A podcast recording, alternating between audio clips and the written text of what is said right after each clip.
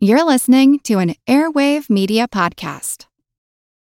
When you need mealtime inspiration, it's worth shopping Kroger, where you'll find over 30,000 mouthwatering choices that excite your inner foodie. And no matter what tasty choice you make, you'll enjoy our everyday low prices, plus extra ways to save, like digital coupons worth over $600 each week. You can also save up to $1 off per gallon at the pump with fuel points. More savings and more inspiring flavors make shopping Kroger worth it every time. Kroger, fresh for everyone. Fuel restrictions apply.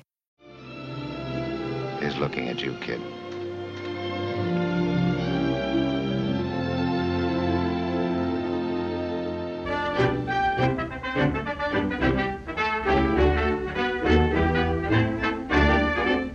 Hello, and how are you? Oh no, really? With an Alsatian? Hmm.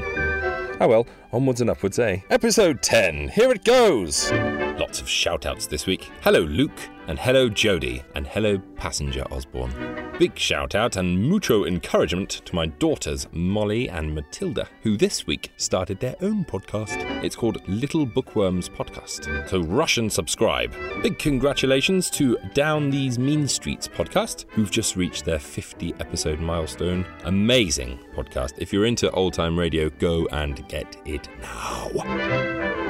I've often wondered, as I'm sure all of you regularly do, what is the best hat advert? If only someone would compile the top five hat adverts, or hatverts, if you will. Wish granted. History's five greatest hatverts. Number five. Dr. Weird, I'm breathless. You mean the beginning of my story has you excited? Well, yes, but it isn't only your story that leaves me breathless, Doctor. It's those Adam hats so many men are wearing this season. Gentlemen, I honestly doubt whether you'll see hats with more distinctive styles, fine quality material, and bright, jaunty shades. They're like a new breath of life. And such variety. Number four. Did you have a Merry Christmas yesterday? Young man, don't mention Christmas to me. Why, what's the matter, Doctor? I was hoping to get a skeleton this year, but Oh, Dr. Weird, I know just how disappointed you are. And, gentlemen, if you were hoping for an Adam hat this Christmas but didn't get one, I can sympathize with you, too. Number three. Uh, do you always think of horrible, terrifying things? no. Only last evening I was out getting a breath of air. Ah, you breathe. Yes. And I saw some Adam hats. They were fine looking hats. I walked in, tried one on. And what do you think? What? I looked just like a person. Number two. Uh, Dr. Weird, before you give us the second half of tonight's tale, can you tell me why you're called Doctor? Easy. When people listen to this program, I show them how to avoid such uh, unhealthy things as being murdered and. uh, Well, somehow, Doctor, I doubt whether that would cure anybody of anything, especially a case of nerves. But I'd like to tell the men in our audience how to cure something that can be cured. It's old hat-itis, being addicted to the same old weather-beaten hat.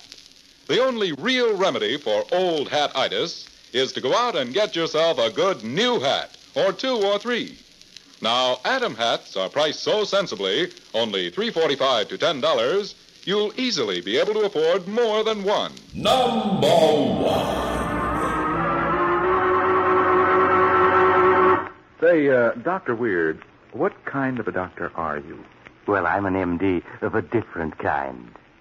Doctor of Madness. And I am a DH, Doctor of Hats. Hello to any hat doctors out there, by the way. God, I want a hat right now. I want an Adams hat. So last week, a uh, new Blu-ray collection came out. It was called The Best of Bogart, and uh, it included the movies The Maltese Falcon, Casablanca, The Treasure of Sierra Madre, and The African Queen. So pretty standard Bogart blockbusters in there. What I thought I'd do this week is give you four alternative Bogart films that you may have missed, but are equally interesting in their own ways. I'm sure none of you need an introduction to Mr. Bogart himself, one of the most iconic actors of all time. People always do tend to remember him for, well, the four films I just mentioned The Maltese Falcon, of course, Sam Spade, Casablanca, where he played uh, Rick Blaine. The Treasure of Sierra Madre is an absolute masterclass in paranoia. If you haven't seen that, you have to go and watch that. People dismiss it as a Western, I think, too often. It's actually not Western, it's just set in the West. It's a, it's a really claustrophobic study in paranoia and betrayal. It's a fantastic movie. And The African Queen, of course, which was uh, the film that Bogart won the Best Actor Oscar for, finally. And it's one of his greatest roles. Charlie Allnut, the drunk captain of a rundown steamer who uh, falls in love with Katharine Hepburn's prim British missionary and together they decide to uh, use the African Queen, the name of the, the steamer, to sail down a dangerous river and fight the Nazis. It's a wonderful film. It's a great Sunday afternoon film. But anyway, those films get a lot of love all the time. But have you seen Dead End from 1937?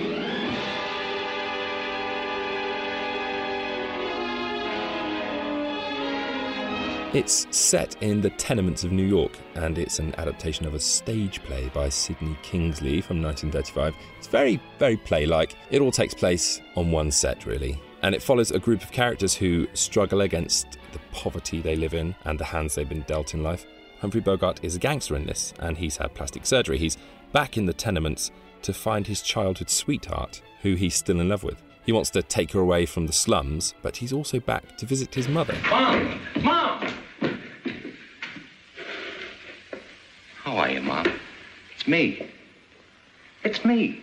I only had my face fixed. You no good tramp. Mom, ain't you glad to see me? That's how glad I am. You dog. You dirty yellow dog, you. Mom, what kind of talk is that? Don't call me Mom. You ain't no son of mine. What do you want from me now? Nothing. Then get out of here before I crack your face again. His mother rejects him completely, and when he discovers that his childhood love is, is now a syphilitic prostitute, it sends him over the edge, which leads to the film's climax. I'm tired. I'm sick. Can't you see it? Look at me good. You've been looking at me like I used to be. When do you get a job? They don't grow on trees. When you starve first. Why didn't you? Well, what did you expect? It also stars Sylvia Sidney, uh, Joel McCrea, the Dead End Kids, uh, who obviously got their name from this film. Uh, this is uh, the film in which they all came together and they went on to make a career out of it. It's a well written film and uh, it's got some great faces in it, great performances, uh, but it is very stagey. Uh, it's almost like watching a play that's been filmed. Well, which it is, I suppose. And it does suffer from some long, slow patches. But it's definitely worth a look if you want to see some early Bogart. The next film I want. oh dear. Um, well, the next film I want to tell you about is uh, is from 1939. Now, you've all seen Bogart as a romantic lead, and you've seen him as a gangster, and you've seen him as a man of action, but I bet you've never seen him As a vampire?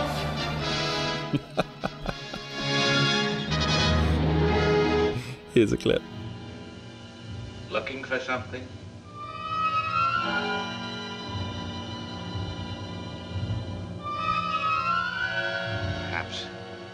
Help you. I, uh, I was waiting for Dr. Flegg. What is it you want? I wanted to speak to him about a blood smear. I'm Dr. Rhodes. Oh, Dr. Rhodes. How do you do? My name is Kane. I've often heard Flegg speak of you.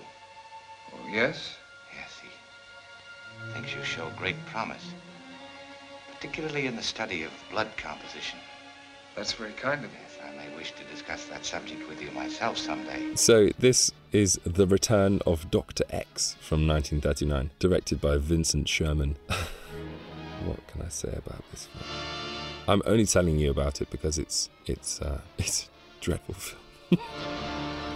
it's okay though because Bogart hated it too. But uh, I'll tell you a bit. Um, It stars uh, Wayne Morris as a reporter who discovers a famous actress dead in her hotel room, and when he fetches the police, the body has disappeared. So he teams up with his friend Dr. Rhodes, who's played by Dennis Morgan, and they soon discover an infamous child murderer has returned from the dead with the help of a scientist and is uh, is murdering people with a special blood type and uh, taking their blood in order to remain alive. Remember, a hundred years ago, anesthesia would have seemed equally incredible. Even 50 years back, the possibility of X-ray would have astounded the world.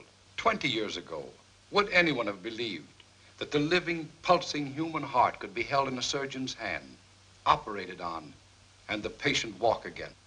But to revive a dead man? Yeah, I don't believe it. You've told no one about your visit to the cemetery? No, sir. Then come with me. The film is massively unremarkable. The only remarkable thing about it is that Humphrey Bogart is in it. He's a vampire with a streak of white in his hair. It's an absolute dog of a film. The continuity is all over the place. The story makes no sense whatsoever. The leads are atrociously uninteresting. Wayne Morris is particularly vacuous. and then it just stops, and you realise that not even the sight of a vampire Humphrey Bogart is enough to make you want to watch it again. it's terrible. But if you're a Bogart completionist, you have to see it. But otherwise, avoid, avoid, avoid, avoid, avoid, avoid.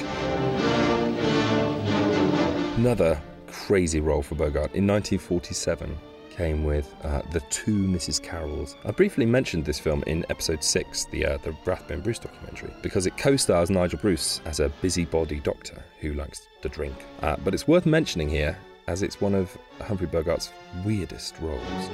He plays Geoffrey Carroll in this, a very moody, passionate artist who falls in love with Barbara Stanwyck's Sally. They marry and start life together in the English countryside, but soon he starts to become quite distant, and then he begins an affair with a very haughty, snobbish socialite played by Alexis Smith. And soon after the affair starts, Sally starts to feel ill, and uh, it's not long before she discovers that uh, Humphrey Bogart's first wife died in very mysterious circumstances after suffering symptoms very similar to her own. But going through all those shops, didn't that make her very tired?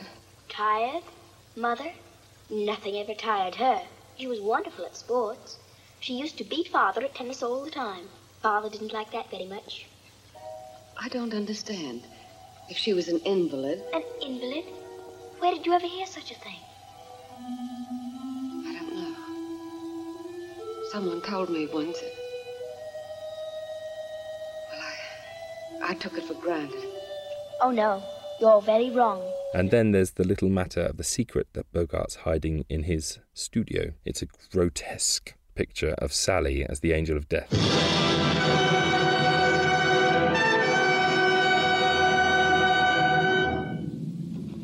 Sally, dear!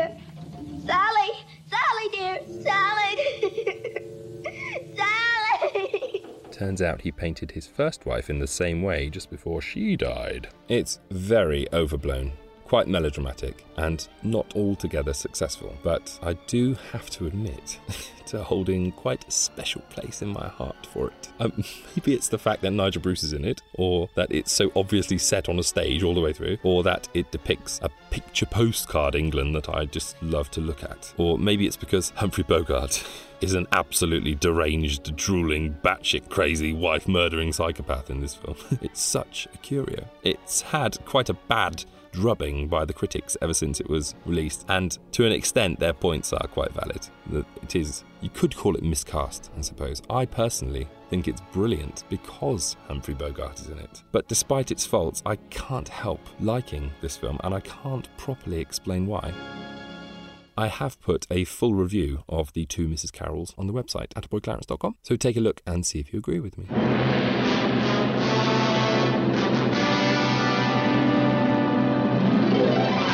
The last film I want to tell you about is also from 1947, and if you're any kind of Humphrey Bogart fan, you've probably seen it already, but I have to give it a mention because it's one of my favourite films.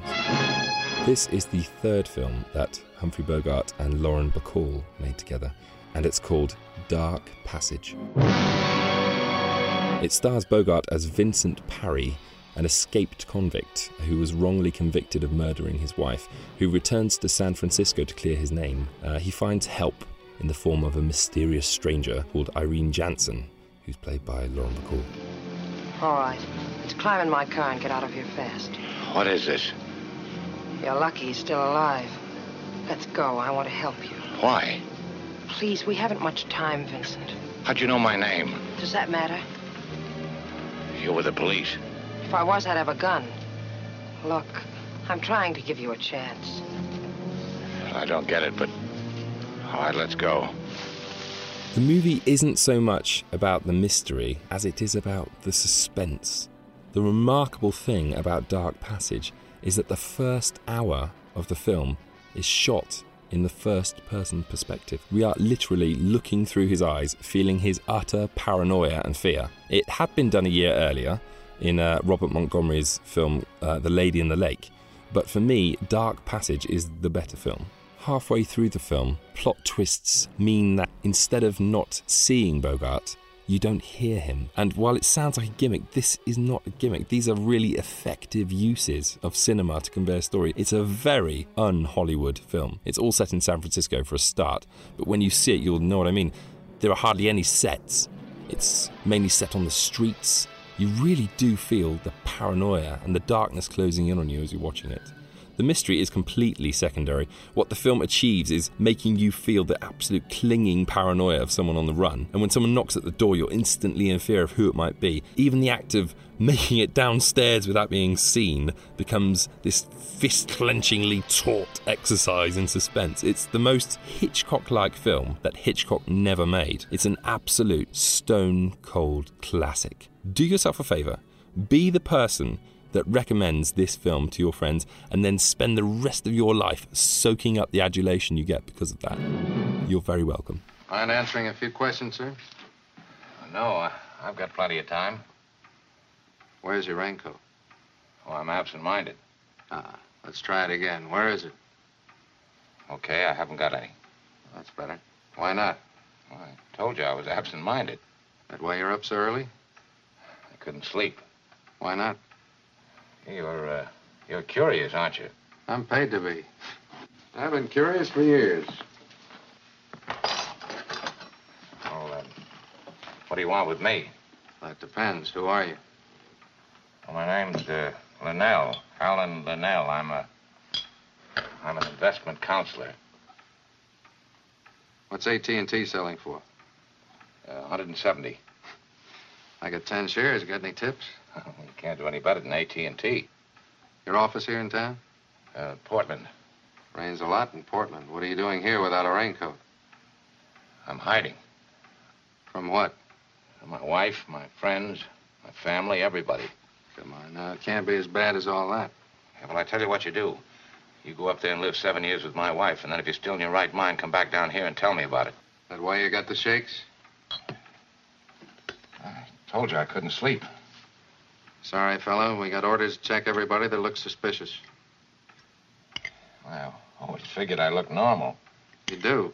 But you asked for the race results at Bay Meadows, and the racing season's over. Not normal. That's why I moved down to say hello.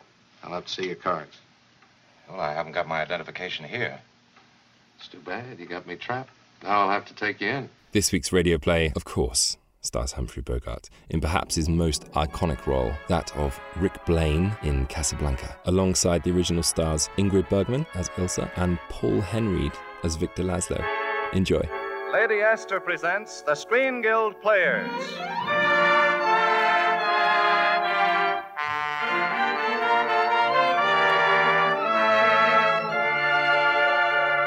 The Screen Guild play tonight Casablanca. The starring players this is Humphrey Bogart. This is Ingrid Bergman. And this is Paul Henreid.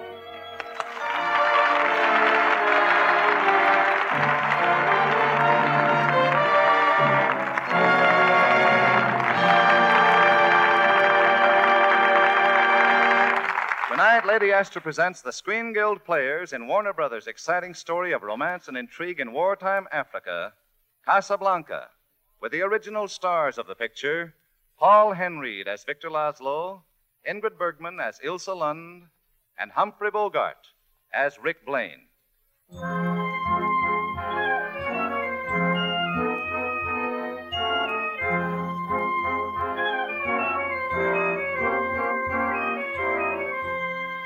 Barely escaping the conquering Germans' entrance into Paris, Rick Blaine fled to Casablanca.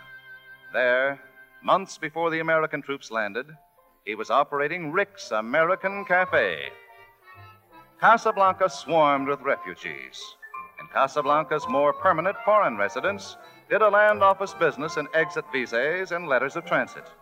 Rick, however, avoided involvement in that dangerous business until the night our story began. He was in his office above the cafe where he could watch and hear the crowd below when his head waiter called to him. Yes, Carl? The prefect of police, Captain Renault, would like to speak to you. I'll send him in. Yes, sir. Oh, Rick will see you, Captain Renault. Thank you, Carl. Hello, Rick. Hello, Louis. Why the formality? Well, I have some unpleasant news for you, Ricky. I mean, you're looking for more graft. Oh, no, no, no. At least not right now. Uh, my men arrested Ugarte on his way to your roulette wheel, Ricky. Well, except to Ugarte, what's so unpleasant about that? Oh, in itself, nothing. But we arrested Ugarte for murdering two German couriers and stealing their letters of transit. Ugarte did not have those letters of transit when he was arrested, and he's seen no one but you, Ricky, since the murder. What are you building up to, Louis? Arresting me? No, not immediately at any rate. I just want to give you a word of advice. Ugarte was going to sell those letters tonight to Victor Laszlo. Laszlo? Here in Casablanca? Yeah. Now, you know, Ricky, this is the first time I've ever seen you so impressed. As head of the underground movement, Laszlo's impressed half the world. Yes, it's my duty to see that he does not impress the other half. Rick Laszlo must never reach America. He stays in Casablanca. 20,000 francs says he doesn't. I'll make it 10,000. After all, I'm only a poor, corrupt official. All right, it's a bet. Well, no one else would dare supply Laszlo with exit visas, Ricky, and since he can't leave Casablanca without them, make certain that you don't give him those letters of transit. But I. Oh, you needn't deny it, Rick. I'm certain you have the letters. Even if I had those letters, Louis, you know I stick my neck out for nobody. Yes, to date. But I suspect, Ricky, under that cynical shell, you're a sentimentalist. Now, if you'll come downstairs with me, I'll introduce you to Major Strasser and Victor Laszlo and his charming companion, the most beautiful woman who has ever come to Casablanca.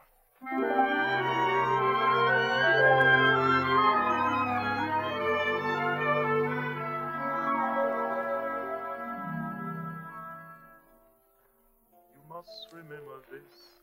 A kiss is still a kiss. A sigh is just a sigh. The fundamental things apply as time goes by. Sam! Sam! Yes, boss? I thought I told you never to play that song again. Well, boss, you see, I didn't really. Sam's not to blame, Rick. I asked him to play it. You? Hilda? Yes, Rick. Ilsa. What are you doing in Casablanca? Just traveling through with Victor Laszlo. Where is he? He'll be right back. He's looking for someone. Well, I found your wandering escort, Mademoiselle Lund. Ricky, I have the honor of introducing. We're old acquaintances, Captain Renault. Oh, you know each other? Well, then, Ricky, do you also know. This is Mick... Mr. Victor Laszlo. Well, he has a great deal about Ricky in Casablanca. And about Victor Laszlo everywhere. I congratulate you. What for? Oh, your work? Thank you. I try. We all try. You succeed. I can't get over you and Mademoiselle Lund knowing each other, Ricky. Under the circumstances, it worries me. Well, it needn't. Let's see, Rick. The last time we met. Was it La Belle How oh, nice you remembered. But of course, that was the day the Germans marched into Paris. I remember every detail. The Germans wore gray. You wore blue. I don't wish to be the one to say it, dear sir, but it's late. We'll come again, Monsieur Blaine. Anytime. Will you say good night to Sam for me, Rick? I will. There's still nobody in the world who can play as time goes by like Sam. I'll tell him. That's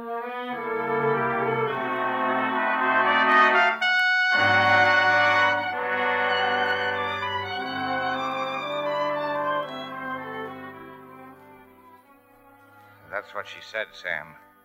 Nobody can play as time goes by like you. Aren't you going to stop drinking and go to bed, boss? No.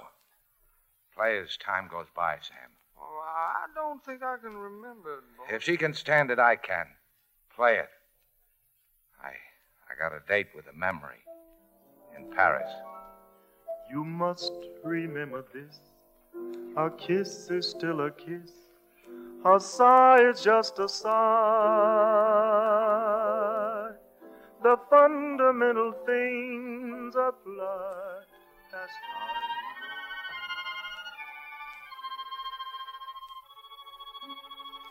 Now I really know the meaning of happiness, Richard.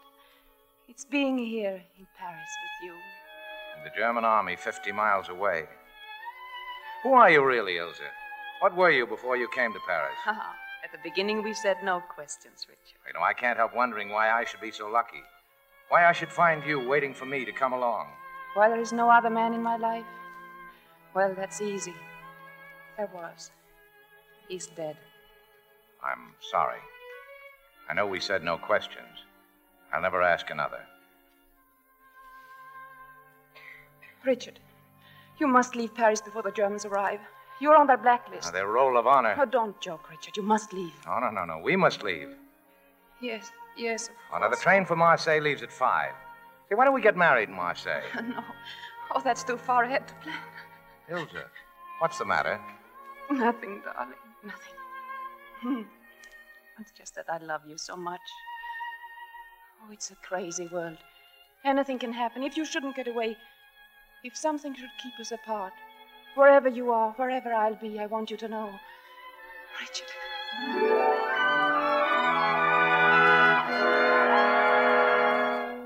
Kiss me as if, as if it were the last time.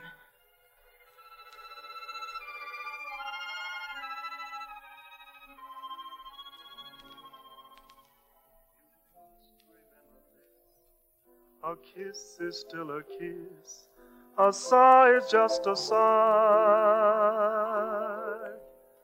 The fundamental things apply. Boss, wake up. Boss, you gotta wake up. That lady's here.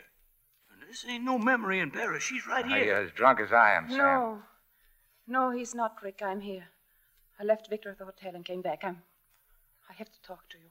Uh, funny about your voice, how it hasn't changed. I can still hear it. Richard, dear, I'll go with you any place. We'll get on a train together. We'll never stop. No, please, please. I can understand how you feel. You understand how I feel. How long was it we had? I didn't count the days. Well, I did. Every one of them. Mostly I remember the last one.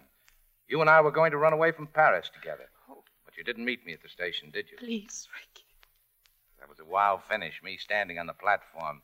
The last train about to pull out. But you didn't show up, and Sam had to push me on the oh, train. The Rick I loved in Paris would let me explain, but this Rick, looking at me with hatred. I'll be leaving Casablanca soon. We'll never see each other again. You'll see me before you go. No, Rick. Oh, yes, you will. Some night you'll lie to Laszlo and come to me. No. No, you see, Victor Laszlo is my husband. And was, even when I knew you in Paris.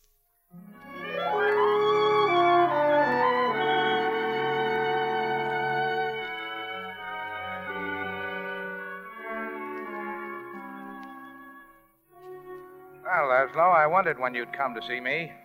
Captain Renault and Major Strasser kept me busy for the past 24 hours. Well, there's no use fencing around. You've come about those letters of transit, haven't you? Yes, I have. You and Strasser and Renault. Seems to be the general impression in Casablanca that I have those letters. Suppose we assume that you have them. All right, go ahead. You must know it's very important I get out of Casablanca. Why you? More than any of the others stuck here? It's my privilege to be one of the leaders of a great movement. You know what I've been doing. You know what it means to the work, to the lives of thousands and thousands of people that I reach America and Don't you ever wonder if what you're fighting for is worth all this? we might as well question why we breathe. If we stop breathing, we die. If we stop fighting today's enemies, the world will die. What of it? And it'll be out of its misery. You know, Monsieur Blaine, you sound like a man trying to convince himself of something he doesn't believe in his heart. That wasn't always your attitude. You ran guns to Ethiopia. You fought against the fascists in Spain. I was well paid on both occasions. The winning side would have paid you better. Isn't it strange that you always happen to be fighting on the side of the underdog? Well, let's say that I'm a poor businessman.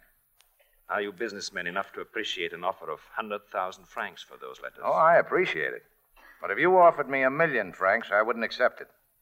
Very well, then. You have the letters of transit. You won't give them to me. But I want Ilsa to be safe. Monsieur Blaine, I ask you as a favor to use the letters to take her away from Casablanca. You love her that much? Yes, I love her that much. Oh, sorry, but it's no deal. But why? I suggest that you ask your wife. My wife? Yes. Who's singing that song? Probably Strasser and his Gestapo agents. They followed me here. Now, don't start anything. I don't want any trouble in here that'll force Renault to close my joint. You have no objections to your band accompanying me while I sing, do you? No, go ahead. I'm neutral. One customer can sing, they can all sing. They all will sing. Are you ready? Yeah, we're ready, Mr. Laszlo. Then play it.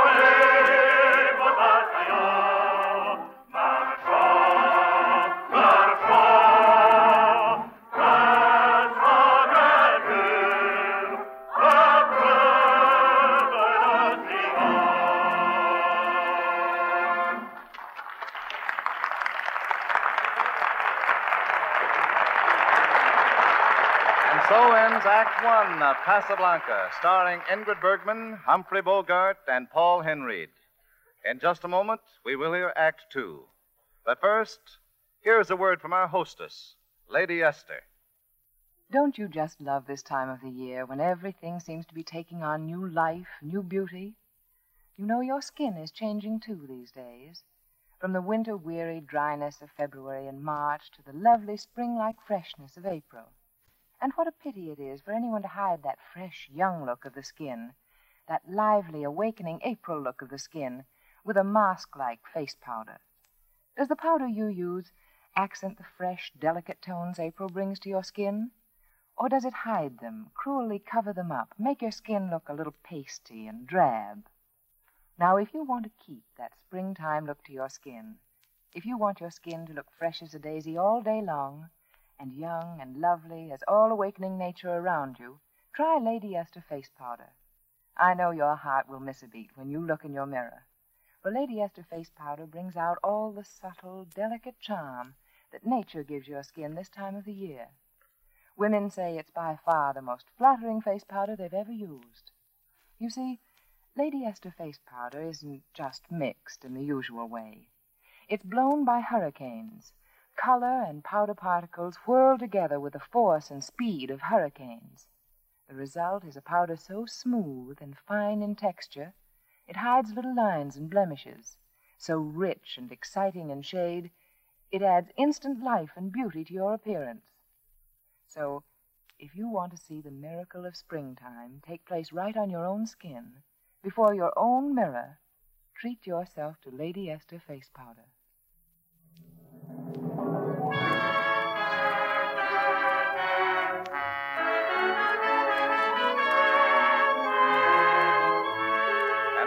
Curtain rises on the second act of Casablanca, starring Humphrey Bogart as Rick Blaine, Ingrid Bergman as Ilsa Lund, and Paul Henreid as Victor Laszlo.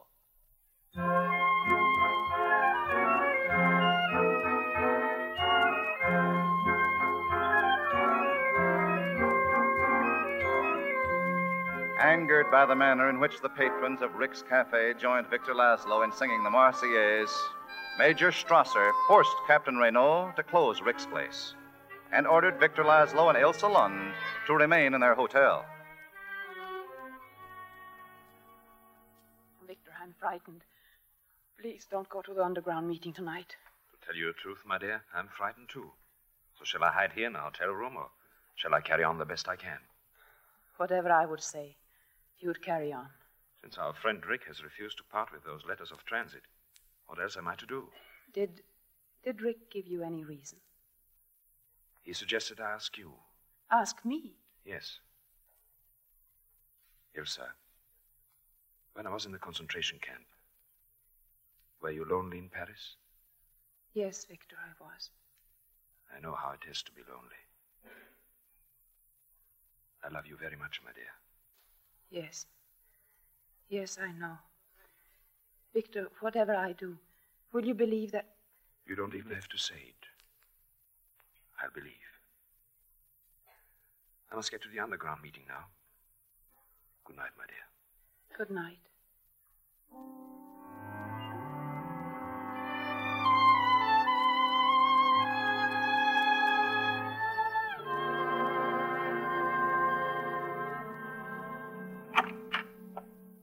Hello, Rick.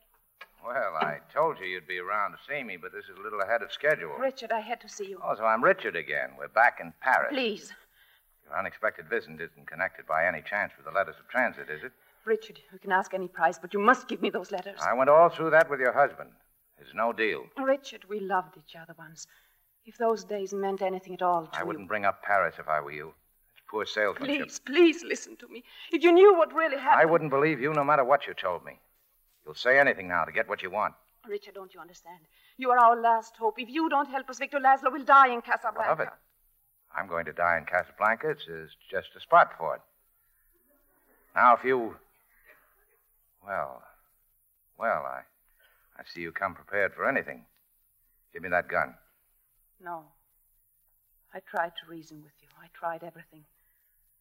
Now, if you don't give me those letters, I'll shoot. Go ahead. Get me those letters.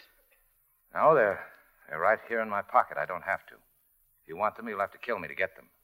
If Laszlo, if the underground means so much, you won't stop at anything. And if you don't shoot fast, I'm going to take that gun away from you. Now give it to me. Oh, oh, Richard. I tried to stay away.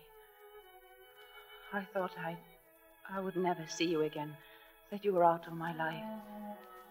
If you knew what I went through the day you left Paris, how much I loved you, how much I still love you.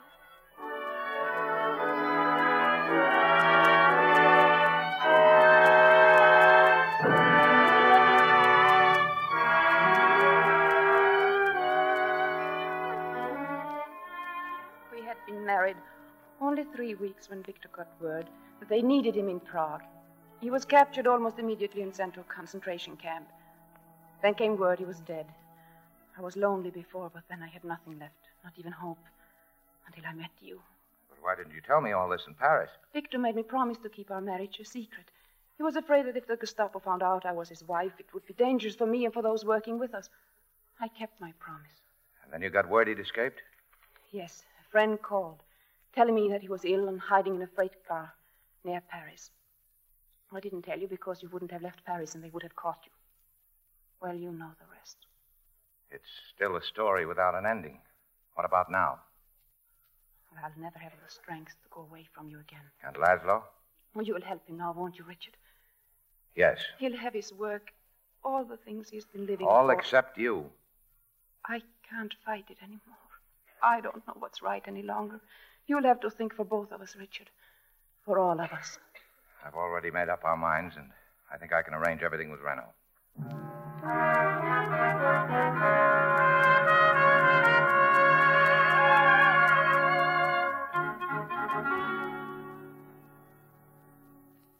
Here's the setup, Louis. I'm selling out my place and leaving Casablanca on tonight's plane, the last plane. What? And I'm taking Ilsa Lund with me. Ilsa's Victor Laszlo's wife. Louis, I'll make a deal with you. What is it? I want to be sure that Laszlo doesn't escape this time. If you could get him on a real criminal charge, would, would that be a feather in your cap? It most certainly would. Germany, uh, she would be grateful. Then be at my place a half hour before the plane leaves. I'll arrange for Laszlo to be there, thinking I'll sell him the letters of transit. When I hand them to him, that'll give you the criminal grounds for making the arrest. Ricky, I'll miss you. Apparently, the only one in Casablanca that has even less scruples than I. Thanks. Oh, and uh, by the way, Louis, come for Laszlo alone. Yeah, I'm I'm taking no chances on a double cross, even from you. Double cross? Why, Ricky? Uh, you might get ideas about slapping me in the jug for selling those letters, you know. Well, don't forget a half hour before plane time, alone. Don't worry, Ricky. This is an honor I'll share with no one.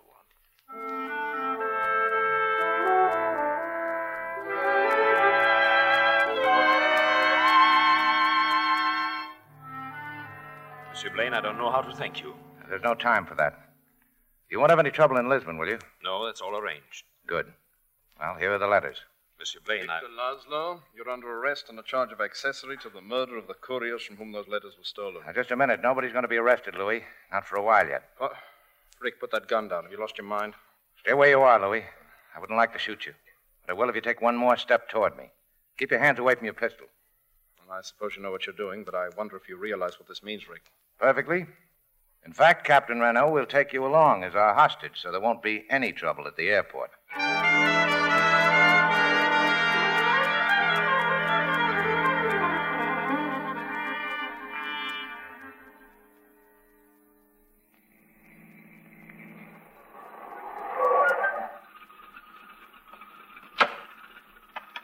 Only ten minutes till the plane leaves. We have to hurry. I'll go get the luggage aboard. Coming, Ilsa? No, no, I'll wait here with Rick and the captain. I'll be right back. Those letters of transit are in blank, Louis. You fill in the names. That'll make it even more official. Oh, you think of everything, Ricky. The names to fill in are Mr. and Mrs. Victor Laszlo. Mister. But why my name, Richard? Because you're getting on that plane. But I, what about you? I'm staying here to keep Captain Renault company till the plane leaves. No, no, Richard. What has happened to you last night? We Last said... night we said a we said a great many things. Did you mean everything you said? You know I did. You said I'd have to do the thinking for all of us. Well, my thinking adds up to you getting on that plane with Victor. No, but Richard. I know what you're going to say, that, that you belong here with me. Yes. But if you stayed here, we'd both land in a concentration camp. Isn't that right, Louis? I'm afraid that Major Strasser would insist. You're only saying this to make me go. I'm I'm no good at being noble, Ilsa. I'm saying it because it's right. What about us? We'll always have Paris. We didn't have it, we lost it. Till you came to Casablanca. We got it back last night. When I said that I would never leave you. Everything is in order. Are you ready, Ilsa? Laszlo, there's something I'd like you to know before you leave. I know, Monsieur Rick. Ilsa has told me all I need to know about you and herself. I don't ask you to explain anything. And I'm going to anyway. Might make a difference to you later. Last night, Ilsa tried everything to get those letters. When nothing else worked, she did her best to pretend that she was still in love with me. That was all over long ago. For your sake, she tried to pretend it wasn't. And I. I tried to let her pretend. We couldn't even fool ourselves. Richard. Monsieur Blaine, welcome back in the fight. This time our side will win. Shall we board a plane, Ilsa? Yes, Victor, I'm ready. God bless you, Richard. Goodbye. Well, I suppose you know this isn't going to be pleasant for either of us, Ricky. I have to arrest you, of course. When the plane leaves, Louis. Sooner, I'm afraid, Ricky. Here comes Major Strasser. You better keep quiet, Louis. I'd hate to have to shoot you now. Why did you ask me to come to the airport, Captain? Well, I was afraid Victor Laszlo might be leaving on this plane, sir. Sort of a double double cross, eh, Louis? Of all the ridiculous ideas, Captain. Possibly. Nevertheless, he's on the plane. Well, why do you stand there? Why don't you stop him? Ask Monsieur Rick. Stay where you are, Strasser. Herr Blaine, I would advise you not to interfere with an officer of the Third Reich. I'm a true neutral, Strasser. I was willing to shoot Captain Renault, and I'm willing to shoot you. But you'll shoot too late. Oh. Nice shooting, Ricky. But I'm afraid my gendarmes heard those shots. Well, till after this affair dies down, Ricky, I think you'd better disappear from Casablanca. I can arrange your transportation to a fighting French garrison in Brazzaville. All right, Louis. I could use the trip, but uh, don't forget, you still owe me 10,000 francs for our bet on Laszlo's escape. Oh, well, uh, we'll need that to get to Brazzaville. We'll need it. Certainly. I can be as silly a sentimentalist as you. You know, Louis, I think this is the beginning of a beautiful friendship.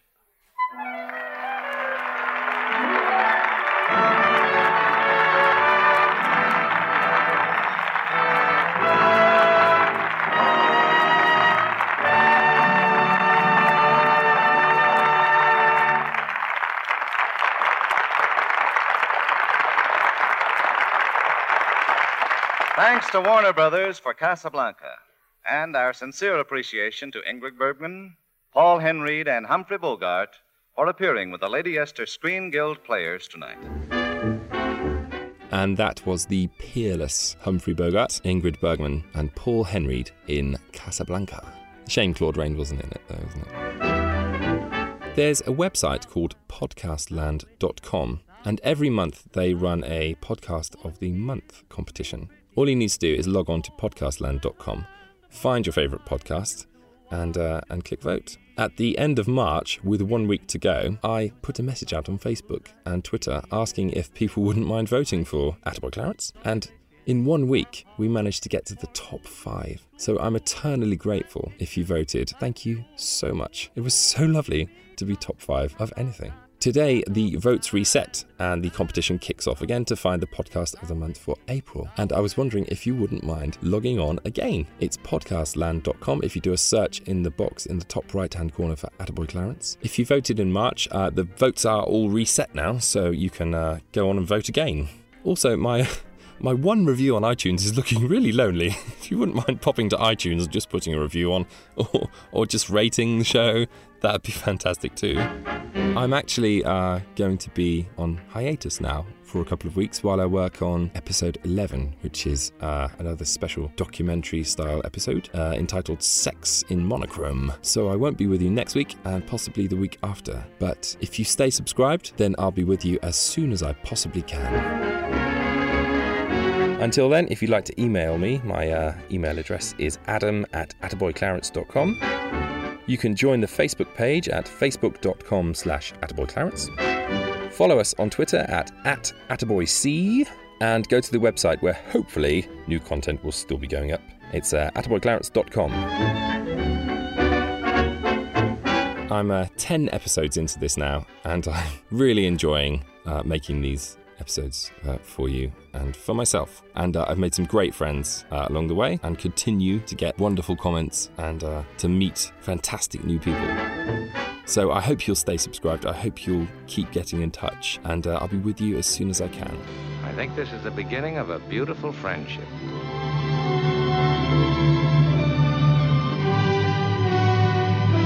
Take care, God bless you, and see you very soon. Bye bye.